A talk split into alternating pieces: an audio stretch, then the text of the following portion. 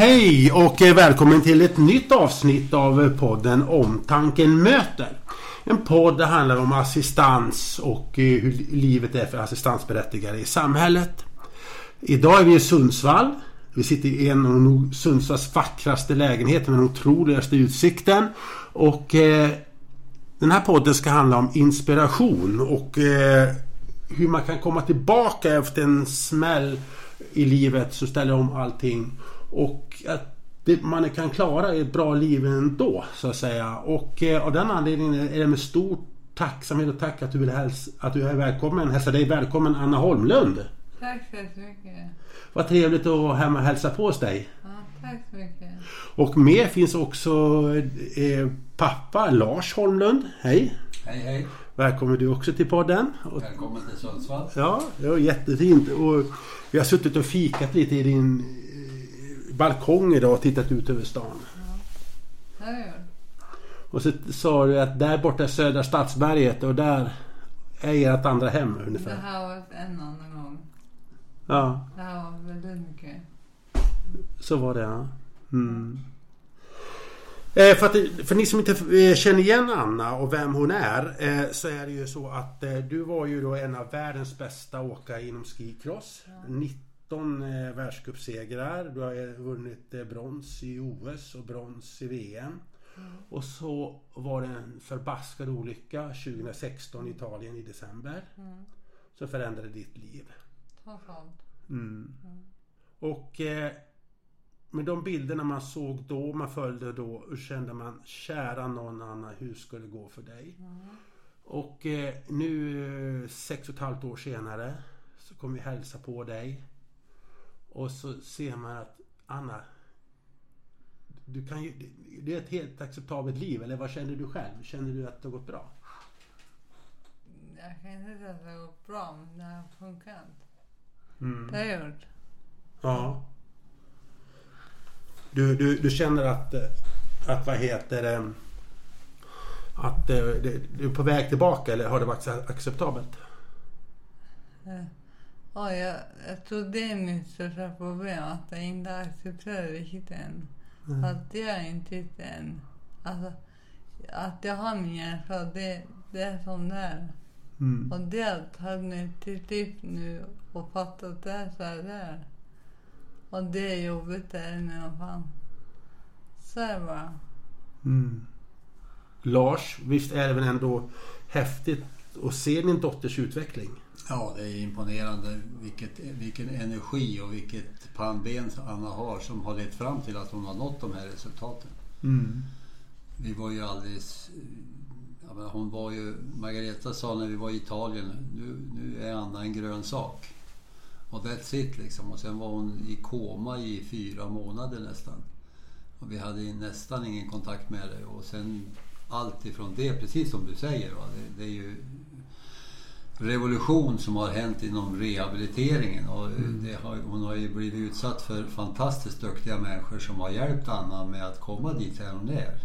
Men det är målmedveten träning, precis som du sa, göra rätt saker vid rätt tillfälle och upprepa det så hjärnan får återskapa de kanaler som behövs. Det är fantastiskt. Men Anna, är det inte också din, ditt pannben att verkligen vilja kämpa? Jo, lite så faktiskt. Lite. Ja. För jag menar när vi, du vi- visar oss runt i rummen i din lägenhet idag. Ja. Du går själv, med, i och för sig med hjälp av en krycka men Ja. det, det är fantastiskt att se dig. Ja. Men du, eh, hur vill du själv beskriva att du mår idag? Hur har du det? Hur känns det på dagarna? Oj. Alltså, jag kan inte säga att det är jättebra för det är inte. Det är inte jättebra, men det är inte jättebra heller. Så någonstans i mitten. Det är inte bra, det är inte dåligt. Det är någonstans i mitten. Mm. Jag tror det. Att, nej, det, ja, det är precis så. Det är inte bra, det är inte dåligt. Är vissa dagar bättre än andra dagar? Ja, det är det.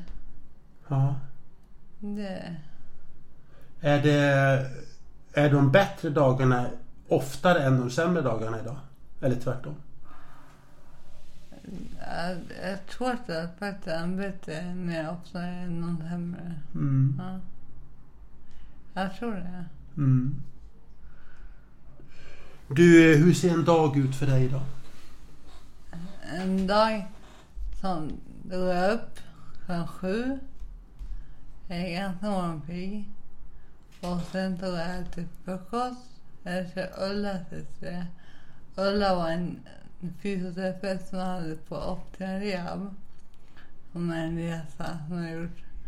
Och Ulla hon gav mig ett träningsprogram och så sa hon Anna, det här måste du göra varenda dag. Och varenda dag så gör jag det så. Efter det. Och hon sa, hon sa du, måste, du måste verkligen göra det här. Så gör jag det. Och Det tar typ en halvtimme. Så jag rullar först och sen så gåtränade jag ganska mycket i barren som också är här. Så Ulla och barren och sen efter frukost. Och sen efter frukosten så beror det lite- ganska mycket på bara hur om man ska typ jobba. Så började jag jobba här nio. Nio till elva. Och då jobbar jag på Groa heter det. Och så jobbar jag och sen, Eh, sen när jag jobbat klart klockan elva då brukar jag också åka och äta lunch på ett ställe i stan. Och där har de verkligen jättebra lunch, verkligen jättegott. Så jag äter lunch där. Och så, sen beror det lite på vad jag på eftermiddagen. Men typ, sen efter lunchen åker jag hem och tar min vilopaus. Min siesta. Typ en, halv, en halvtimme till en timme per dag.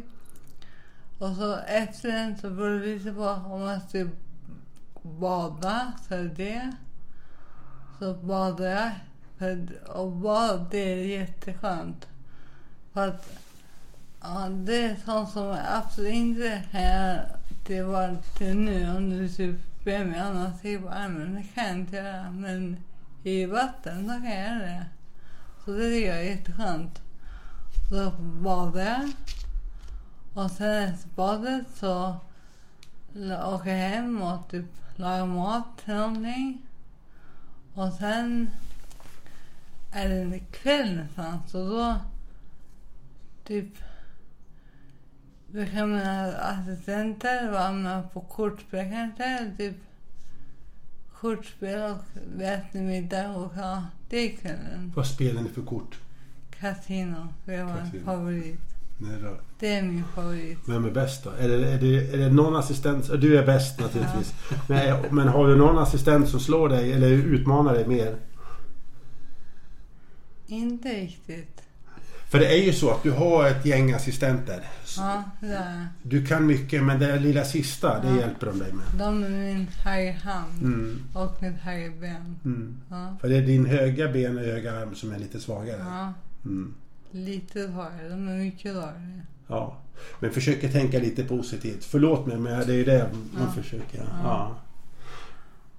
Men eh, de här dagen, ser det ungefär likadant ut när du är i Borlänge? För du är ju i Borlänge och studerar på Fornbo folkhögskola. Är det ungefär som du är i Sundsvall? Men när jag är på Hornby, då jobbar jag inte. Nej. Då pluggar jag istället. Då, går- då går jag upp och äter frukost på skolan. Och sen så går jag till skolan. Och sen beror det lite på det på dagen. Sen efter lunch är jag också i skolan. Efter lunchen så tar jag min siesta kanske. Och sen efter så beror det lite på vad, vad klockan är och så. Men då typ kan jag simma eller någonting. Eller, någonting. eller så är jag bara med Jocke. Jocke är min kille och han går i min klass och han har också hjärnskada. Men han, han har, har inte drabbats så som jag har gjort. Han kan ganska mycket själv. Han har inte assist- assistent, han har boendestöd. Så han behöver hjälp att typ tvätta och städa och sånt. Och då kommer de och gör det. Så han har inte assistans som jag. Och, ja, Vad betyder Jocke för dig? oj. Han betyder väldigt mycket för mig. Han betyder mycket för mig helt enkelt. Det gör det? Ja, verkligen. Ja. Glädje? Ja, verkligen. Ja, Vad tror, du, vad tror du att du betyder för Jocke? oj. Mycket hoppas jag. Det är svårt att säga, men jag hoppas mycket. Ja. Du, eh, du jobbar. Du har ett jobb sa du. Ja. Vad jobbar du med? På Groe heter det. Det, det. det är ett företag som gör, som gör BVS-produkter. De gör typ toaletter och handfat och kranar och allt sånt. För funktionsnedsatta? Nej, Inte bara? för Nej. alla. För alla ja. Du Groe också. Du, ska du det till mig nu då? Mm, det är bra. Mm. Ja, och där på där, det jag gör nu just nu, det är learning card, det? Och då jobbar jag via, via datorn. Mm. Och då gör jag learning card och då försöker jag lära mig så mycket jag kan om Groe Mm. och om deras produkter. Ja, och det. Trivs du? Ja, det är bra. Nu, hur länge har du jobbat där? Ett halvår ungefär. Så nu håller du på att lära dig om företaget? Ja, Mm. det. Vad ska du göra? Vad tror du att du kommer göra i framtiden? Där?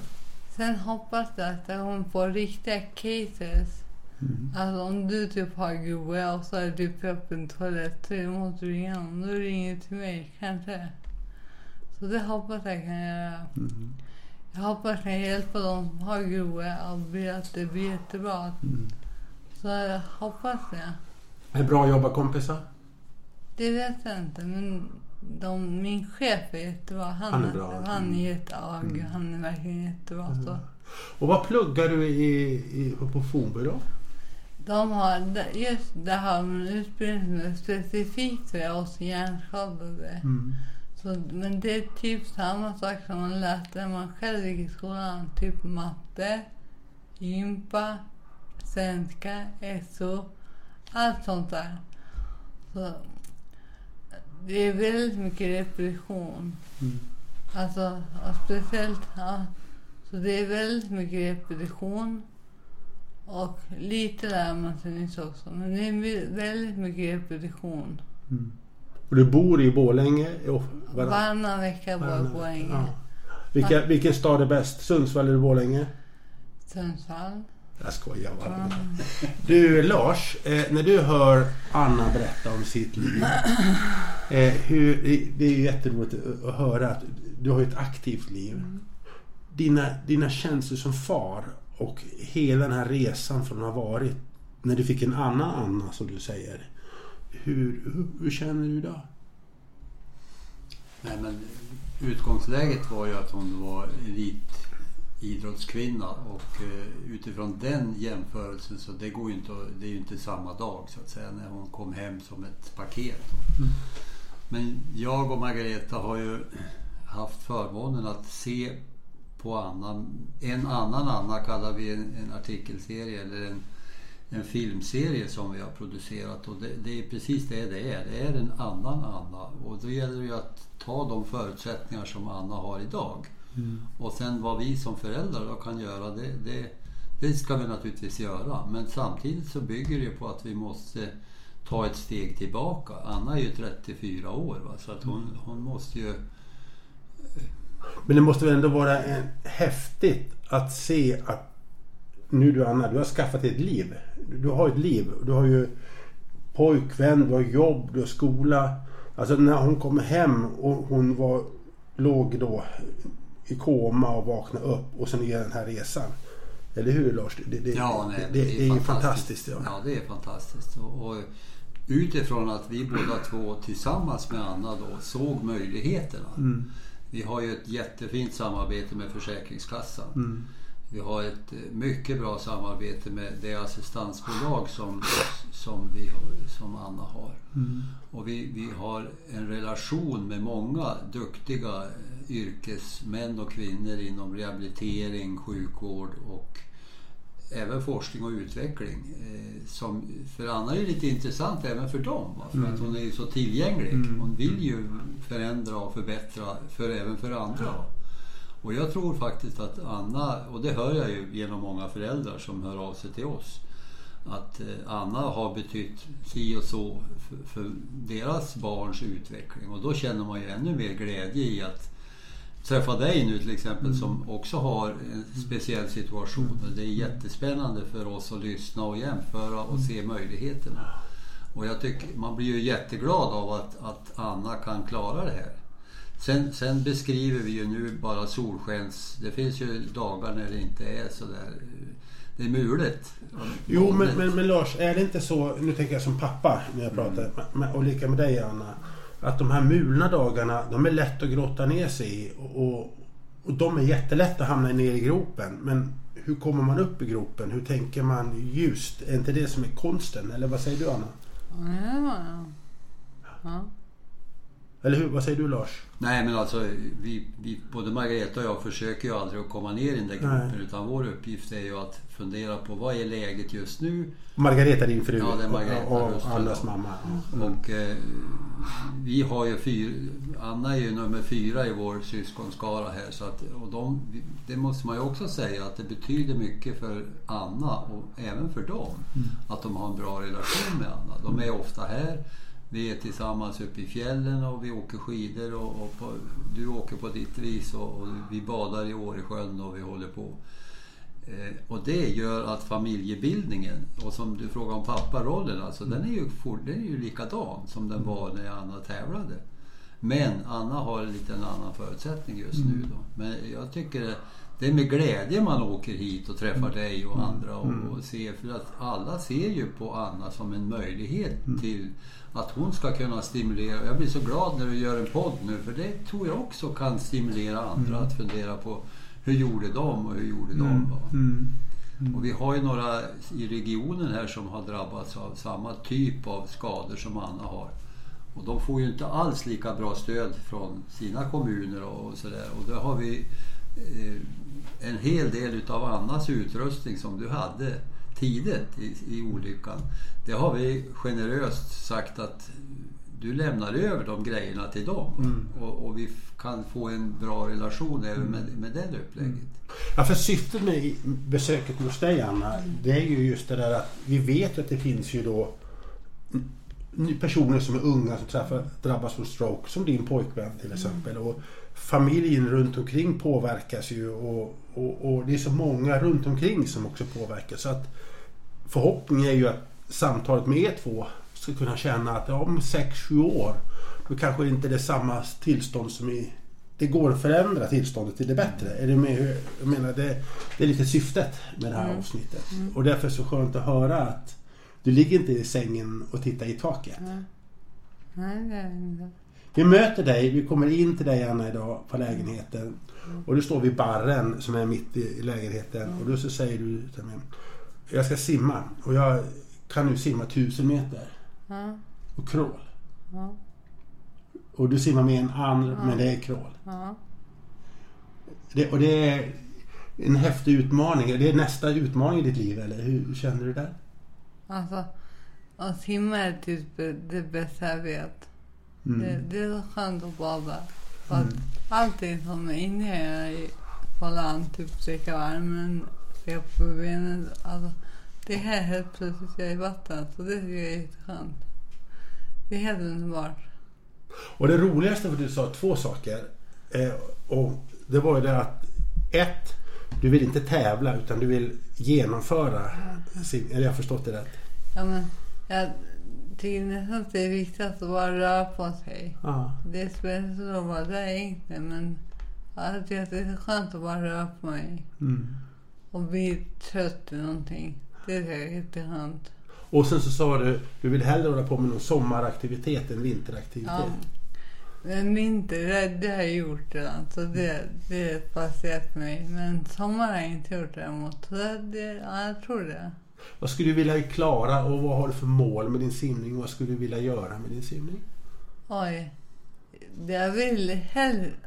Jag vet inte om det är möjligt, men det jag vill är att kunna kråla igenom de med båda händerna. Simma Vansbro? Ja. Ja. Ja. Ja, det är ett exempel. Det är jag. Sim, alltså simma själv, barnsimning. Ja. Det vill jag göra.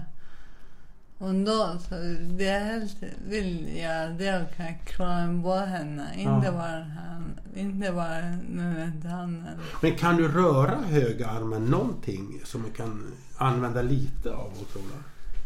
Uh, nej, det kan jag inte. Men det kommer. Inte så att det har en bety- betydelse. Mm. Men det kommer kanske. Du Lars, eh, en av de viktigaste sakerna i den här processen när då skapa ett, en annan, ett nytt liv för en andra Anna, så att säga. Det var ju assistenter och en eh, het assistentgrupp. Du har tio assistenter idag tyckte du sa. Ungefär. Ja. Hur, ni som föräldrar, eh, jag ska ställa samma fråga till dig sen Anna. Men ni som föräldrar, hur tänkte ni och eh, vad är det man bör tänka på som anhörig till någon som har drabbats av stroke eller en annan hjärnskada när man söker assistenter? Vad, vad är det viktigaste tycker du? Det, vikt, det viktigaste är ju att man eh, får ett bra beslut ifrån Försäkringskassan. Och beslutet bygger då på att de var här med väldigt kompetenta människor från Försäkringskassan och gjorde en bedömning av annan. Hur lång tid det tar att borsta tänderna, hur lång tid det tar att tvätta ryggen och en massa koefficienter. Det var fyra, fem sidor med allt det där. Och det viktiga är, för att svara på din fråga då, det är att man får ett bra beslut ifrån Försäkringskassan som ger en grund för att jobba med assistenter. För att det är ju inte... Gruppen assistenter är ju inte världens mest välutbildade grupp, gruppering.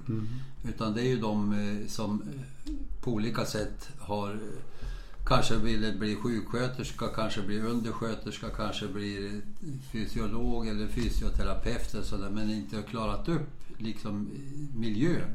Och då är ju assistent, beroende på lön och annat, det, det, vi jobbar ju mycket tillsammans med de här bolagen för att vi har ju lite svårt att tänka oss att en, en, en yrkesgrupp som, som eh, har jobbat så länge nu som våra har gjort och de har timlön fortfarande.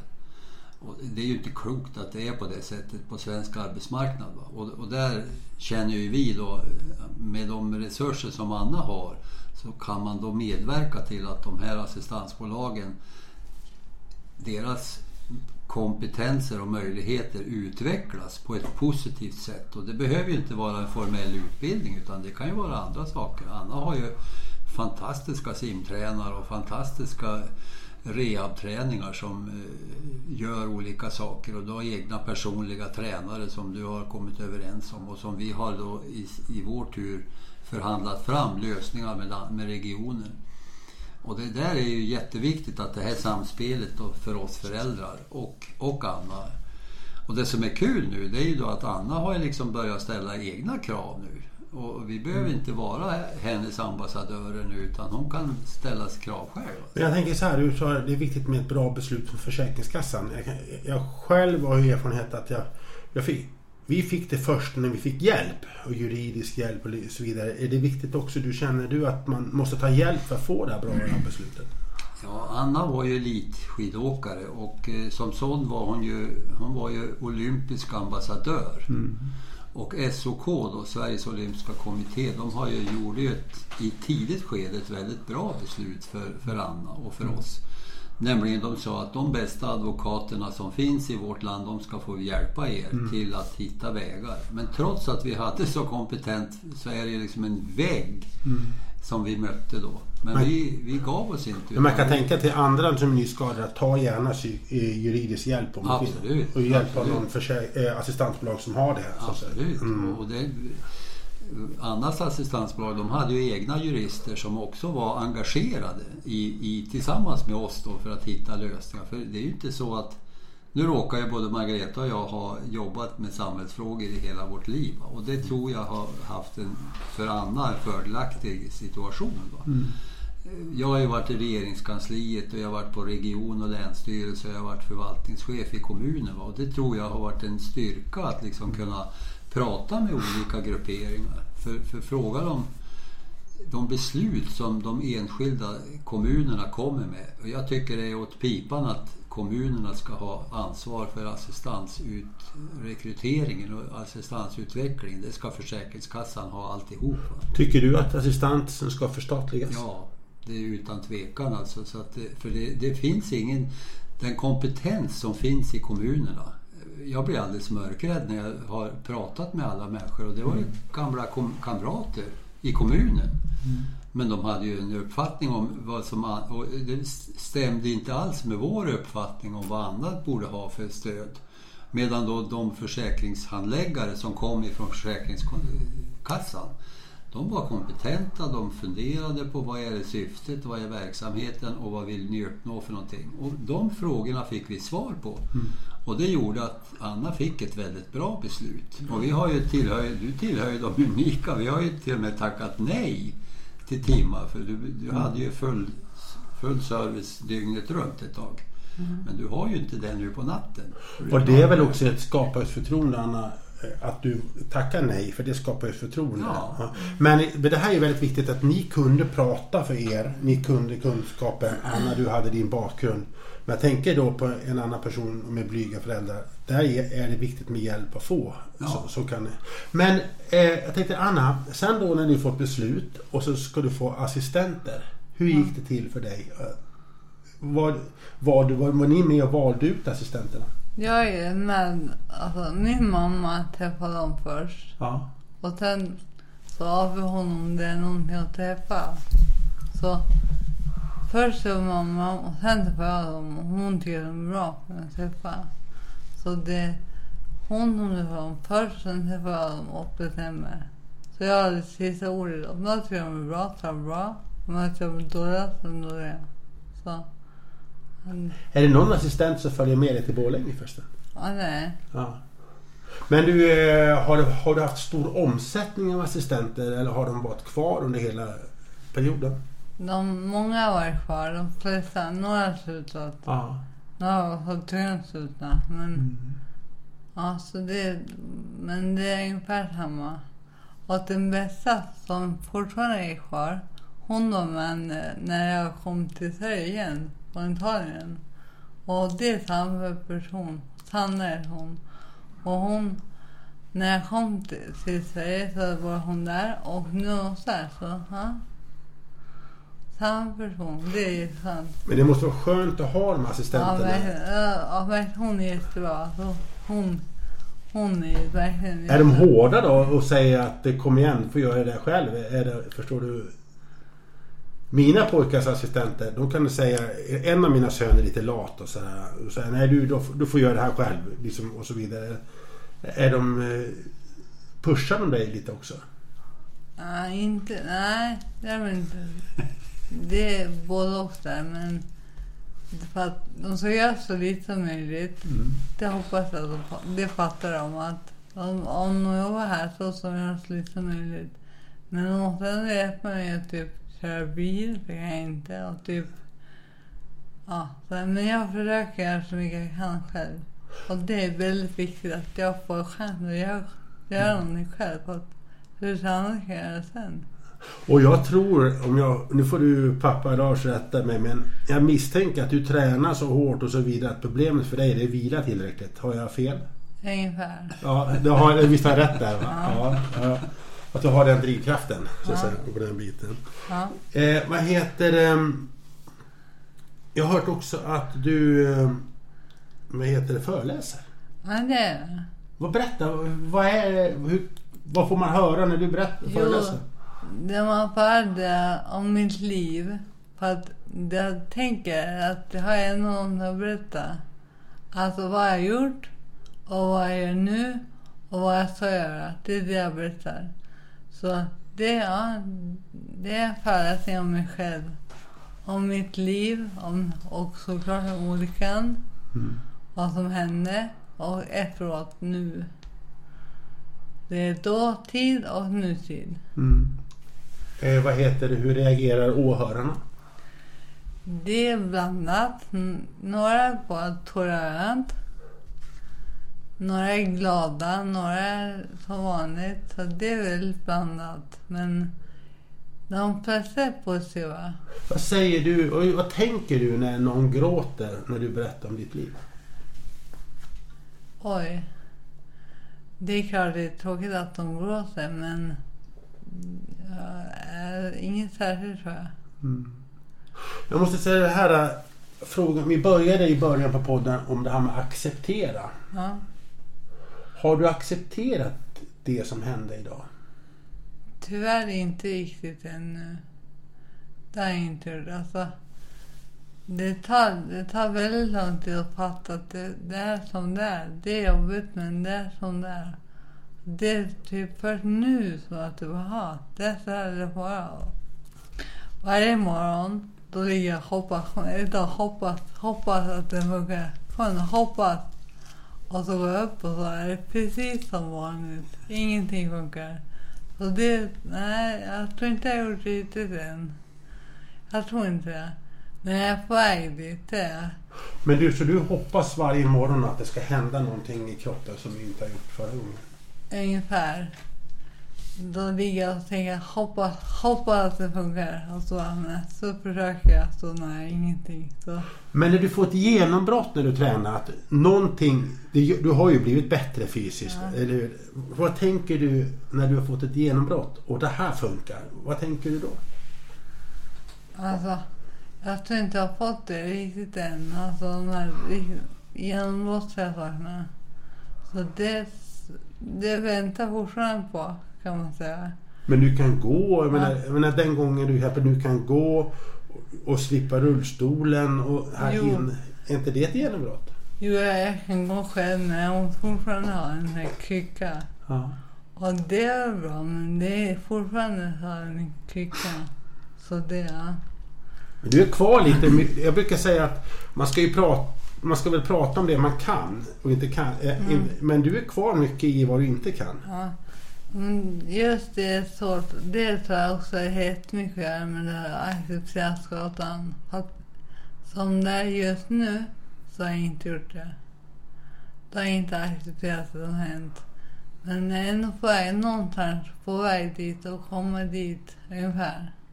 Så att jag accepterar det som har hänt är ändå så jobbigt men lite. Kommer du att kunna acceptera det någon dag? Jag vet faktiskt inte. Jag hoppas det men jag tror inte det. Inte just nu men det vet jag inte. Kan det inte vara i... Förlåt att jag sitter och säger så men jobbigt att det måste vara jobbigt att inte kunna acceptera. Du må, liksom, Ja. Det är faktiskt. Det, just det är jobbigt. Och alltid, man blir alltid påmind. Vad som än händer så man alltid påminner om att aha, en hjärnskada, aha, okej, ja. Men jag har ett bra ex- exempel, Anna. Får jag ta det? Ja, gärna. Det var när vi... Du hade en fransk sponsor som ville att du skulle åka en eh, kälke som var möjligt med en hand att styra i slalombacken. Och så provade vi den där i Åre. Vi har fritidshus i Duved. Och då sa du när vi kom ner i backen, nej det här var inget roligt. Och varför det då? Jo, du stod i liften och alla, du satt och alla andra stod på väg till liften och det var inget bra för dig. Men då kom din bror som är duktig skidåkare och också utbildad instruktör för den här kälken då. Anna, nu, ska vi, nu skiter vi i de här Rökullebackarna i Åre, de här familjebackarna. Nu ska vi åka till skikrossbacken. Och Anna trodde inte sina ögon, eller öron. Ska jag åka i skikrossbacken som är vid sidan av, i, jag vet inte om du kan Åre, men det är nästa moment innan man är i kabinbanan då. Och då åkte de dit bort och Anna kom tillbaks. Och jag har aldrig sett en sån Anna, alltså en annan Anna i positiv märkelse. För då hade hon åkt med Kalle då, som han heter, ner för skikrossbacken. Och hon vet ju precis hur hon ska hantera alla svårigheter i den. De körde lugnt och det var inga dumheter. Men när du kom tillbaks där och efter det, då har hon alltså accepterat att ja, men jag är handikappad. Jag är den som ska sitta i kälken på väg upp här. Men jag tar det, därför det är så jädra roligt att åka nerför i backen. Och sen fortsatte ni att tävla. Det finns något som heter skutskjutet. Och det har du ju vunnit tre år i rad nu. Bara för att, att hon, det går så jäkla bra när hon och Kalle jobbar tillsammans. Va? Och det har Anna upplevt. vilket- Det var Många stunder i den där backen, det var precis som vanligt. Eller som tidigare. När hände det här? När du åkte skikrossbacken? När var det? Ja, det är väl två och ett halvt år sedan. Åker du den, åker du den idag?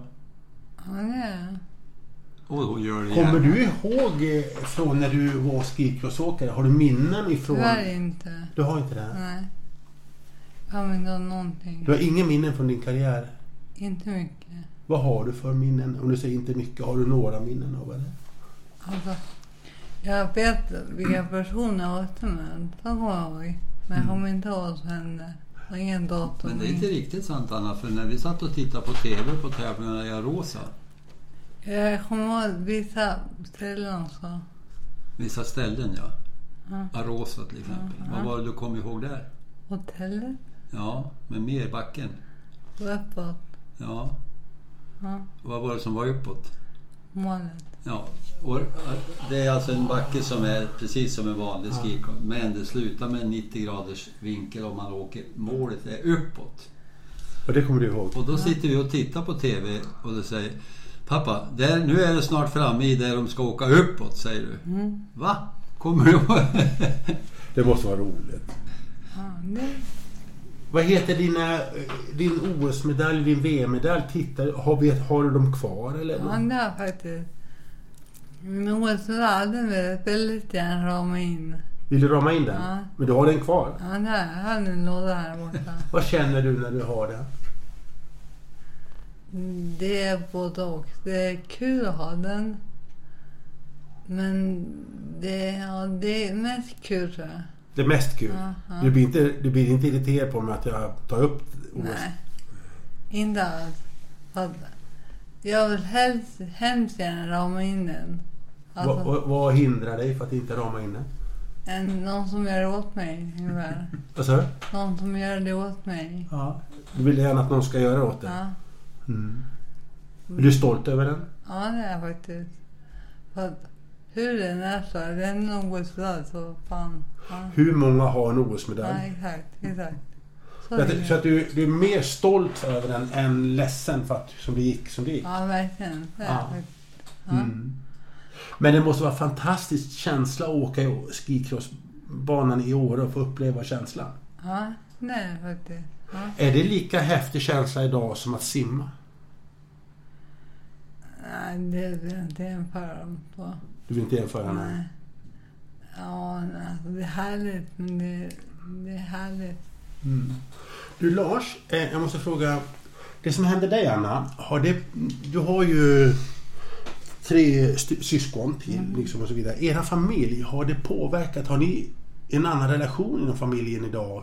Före och efter den där händelsen i Italien? Har ni, har ni har, hur, alla barnen och du och din hustru och Anna. Har det på, hur har den relationen mellan er påverkat? Ja, det tror jag. Det är klart det har påverkat hela familjebilden. Men, men det som är kul, vi har ju fyra barn och nio barnbarn. Och alla nio barnbarnen är ju, fan, de har ju Anna som idol. Eh, med alla hennes framfarter på TV och på TV. Det, är liksom den relation de har till, till verksamheten. Och när hon är i backen och sådär så vet, har du åkt här Anna? Ja. Och så där. så det, det har ju påverkat hela familjen. Men samtidigt så tror jag att eh, det som jag som pappa har glatt mig mest åt det är liksom att syskonen har så stort engagemang för Anna. Eh, Du har ju telefonkontakt med flera av dina kompisar och du berättar för dem vad du gör och de berättar för dig vad de gör. Och det var invigning av skidgymnasiet nu. Våra äldste barn har ju gått på Järpen i, i Åre. Och då var du väldigt nyfiken och var den där och var den där och hur var det med den och sådär. Så att det spelar ju stor roll vad, vad dina syskon hanterar. Och Pelle, våran marinbiolog, då, han är ju på Anna i allt när det gäller utrustning och teknik och, och simning och sånt där. Så att, och det har ju du nytta av nu. Och tvärtom, han har nytta av att få lära sig av dig. Blir du då Anna en förebild av dina syskonbarn för det du har... För du, kan tänka mig att de åker slalom eller åker alpint. Ja, de idrottar överhuvudtaget. Alltså. Är du en liten förebild för dem, det du har gjort? Jag vet inte. Kanske. Ja. Ja. Vad tror du Lars? Nej men alltså behovet av träning och resultatet av träningen där är ju Anna en... Det går inte att ha... Det finns ingen motstycke med, med hur hon har farit fram. Hon har varit bra i fotboll, flicklandslaget, hon var bra i skidåkning, hon spelade aktiv basket. Du har klubbrekordet i friidrotten fortfarande på flera grenar. Det är klart att du är ju... Det spelar ingen roll vilken idrott som de barnbarnen sysslar med så har ju Anna en, en kontaktyta gentemot det. Va? Men jag misstänker att det har försigkommit en hel del hårträning i den här lägenheten efter det.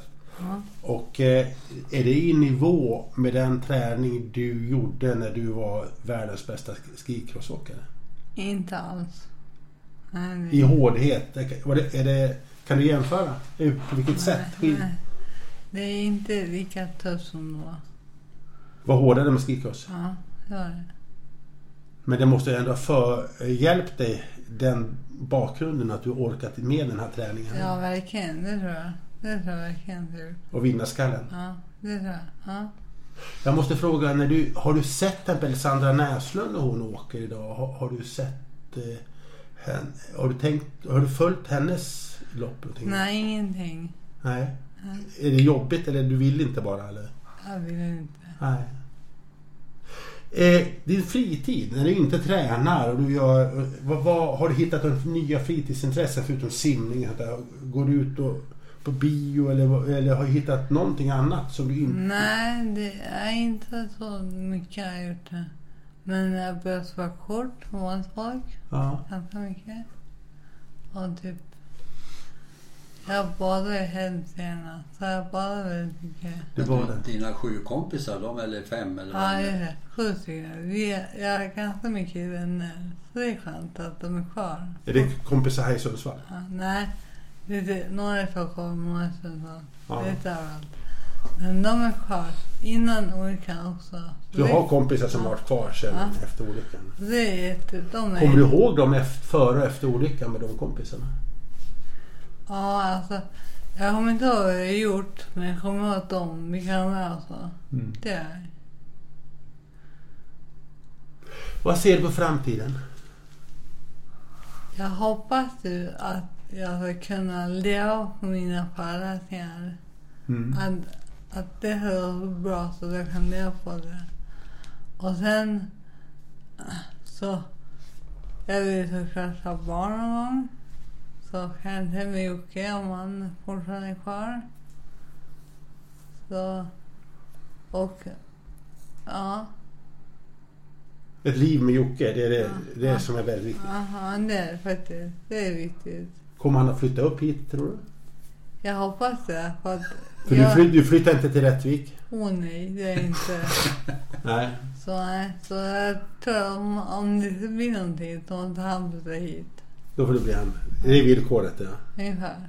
Men väljer du bort Dalarna då? Gör faktiskt det. ja, det, det är bra. Men du hoppas på ett liv med honom i framtiden? Ja. Det är jag. Han är ju här ganska ofta nu. Ja. Vad ser du på framtiden? För er familj, din familj? Nej, men alltså, Anna i centrum Vi naturligtvis. har ju hittat en, en bra väg nu där vi har Mm. ett fritidshus uppe i fjällen och vi har eh, Barnen har ju fina boendemiljöer de, det de jobbar med och Anna har en fin boendemiljö här och vi träffas ju på alla möjliga ställen då. Mm. Och vi har ju ett stort socialt kontaktnät, Margareta och jag, som vi fortfarande bibehåller. Där Anna är, i en hel del gånger är du med. Och eh, det tycker de är väldigt spännande att se hur det går med Anna. Och vad, Oj, det, kan du det där? Och så, jämfört med hur det var för två månader sedan då när de träffades senast. Så att, jag menar, de här strategierna som vi hade när man var yrkesverksam och så, de, de har ju... Nu gäller det ju att hålla, hålla ihop den här familjen och utveckla de möjligheter som vi har tillsammans nu på ett klokt och vettigt sätt. Men sen är ju jag väldigt intresserad och engagerad i många andra frågor. Vi åker mycket skoter uppe i Jämtland. Vi har fågellivet och djurlivet som är, sysselsätter mig jättemycket. Och, och, jag menar, man måste ju göra någonting annat ibland. Du måste, jag, kan, jag kan tänka mig att den förtvivlan, den energi som du var tvungen att lägga på Anna i början. När, nu när du går, du kan klara dig bra nu idag. Jag förstår vad jag menar. Det måste kännas skönt att kunna behålla den energin i kroppen. Ja, sen är, sen är det ju så här, ska Anna utvecklas nu så krävs det ju nya... eh, Vi har en jättespännande sak nu som är på gång ifrån Umeå. Forskningen i Umeå gör ju kring hjärnskador är ju fantastisk. Och vi har en, en forskare där som har tagit sig an Anna. Hon var här och hälsade på dig, Helena.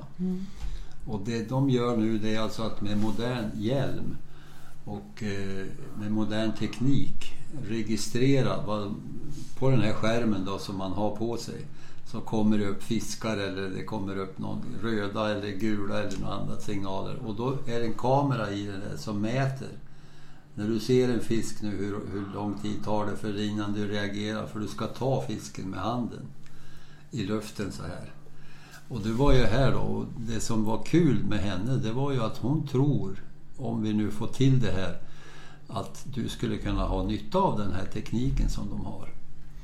Då är vi tillbaks igen till det här. Regionen har ett avtal med det här företaget. Men Anna är inte kopplad till någon institution i Sundsvall som omfattas av det här. Så det är en byråkratisk vägg nu. Men du, eh, det låter spännande. På vilket sätt skulle du Anna kunna ha haft nytta av den här i ditt liv?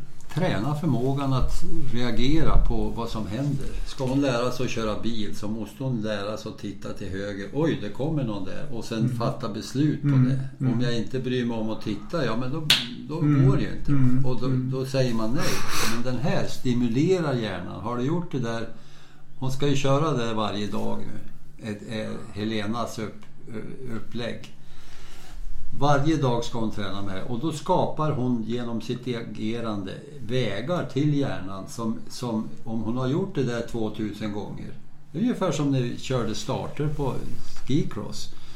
Du och jag tränade 2000 starter på stugan i, i, på sommartid. Du startar ut grinden och iväg. Och jag vet ju att ska man åka bra i skicross så är ju de första fem meterna helt avgörande om du kommer ut först eller om du kommer ut...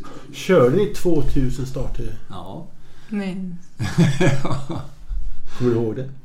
Nej. Nej. Jag vet att jag har gjort det. ja ty, när du är uppe nu så ser du ju var vi höll till någonstans och så, där, så du vet ju att Jag det, vet att jag har gjort det. Men du vet ju att resultatet för hjärnan nu, att om du gör det där, tar de där fiskarna nu och du fick bara ta gula fiskar, inte blå.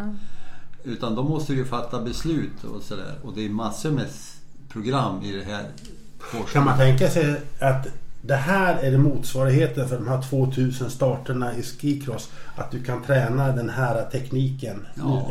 Kan att det påminner en likhet? Och lite tror jag att jag, min, min och Margaretas roll för Anna det är att liksom vara innovatör för de här forskningen. För de här regionala företrädarna här, de, ja, jag måste säga att de, de skyller på varann och de säger nej vi har inga pengar och de ser liksom bara problem. Va? Och jag ser en uppgift för Anna att fan om vi fick till en sån där hjälm och hon fick träna det där här. Och hon kom hit. Forskningen tycker det är så roligt så de kommer till Anna. Och de sätter igång eh, tekniken. Och de vill gärna komma igen. Va? Men sånt här är ju inte billigt. Va? Utan då måste vi hitta vägar för hur vi ska jaga fram sponsorer för det här. Ska vi hitta administrativa lösningar? Finns det några andra institutioner som kan hjälpa till? Ska man göra som du har gjort med att bilda stiftelser och dra in pengar den vägen och så vidare. Det här är ju en matematik som vi jobbar med och som gl- glädjande nog Anna, är att dina dåvarande sponsorer, nästan allihopa är fortfarande kvar. Och går du till dem med kloka förslag nu så är de beredda att hjälpa dig. Mm. Och det har du ju upplevt nu att det, Men då tänker jag ett steg längre. Om de, dina sponsorer Anna, kan hjälpa dig med det Då finns ju andra ute i samhället som kan få hjälp av de erfarenheter du har. eh, Precis. Har jag förstått det rätt? Precis, och det är ju huvudsyftet. Ja. Men Anna är ju viktig, men det, det är ju...